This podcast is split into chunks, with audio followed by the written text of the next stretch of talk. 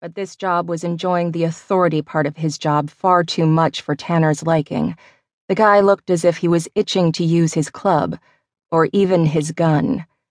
He was probably another underpaid public servant who thought men like Tanner needed to be knocked down a peg or two.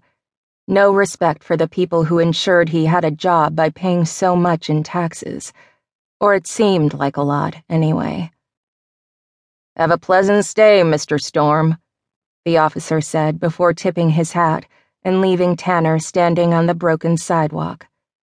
Those cops weren't worried he'd run now.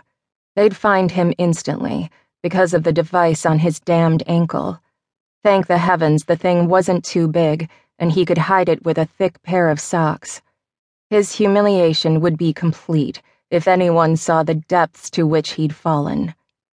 Deciding his self pity party had gone on long enough, Tanner pulled hard on the building's heavy front door, which desperately needed some lubricant on the hinges.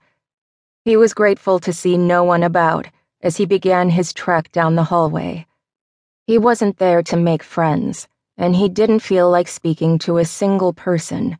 The only people he'd likely find living here willingly were the type for whom burning in hell seemed appropriate. Tanner reached his apartment, and he was almost afraid to open the door. The hallways weren't cluttered, but the paint was peeling, and there was a musty smell in the air that suggested leaks no one had bothered to patch up. He was sure mold was running rampant throughout the place.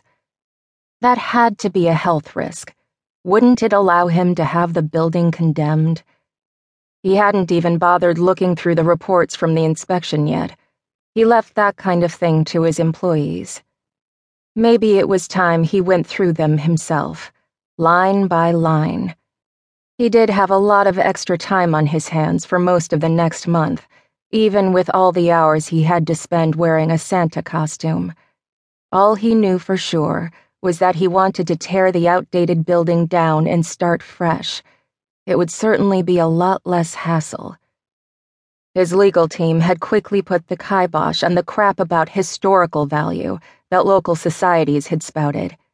Anyway, he couldn't care less if the crown moldings had been handcrafted by early settlers of the area. He wanted new. He wanted modern.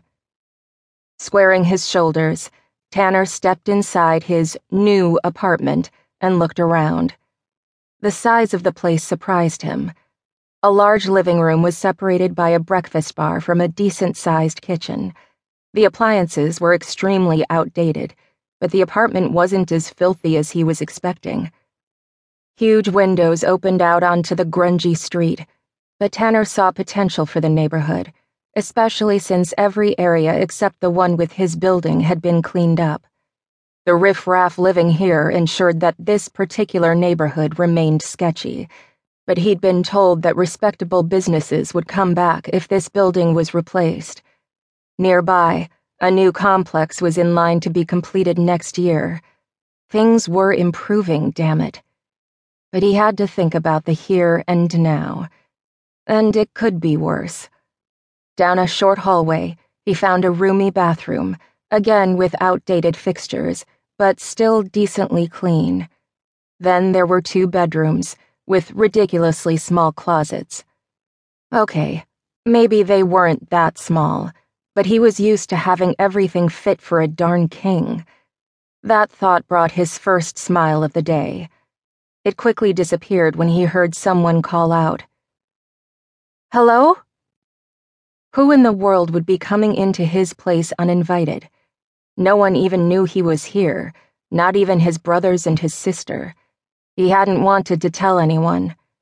If his siblings got word that he was being forced to don a Santa suit, they'd be first in line to point cameras directly at him.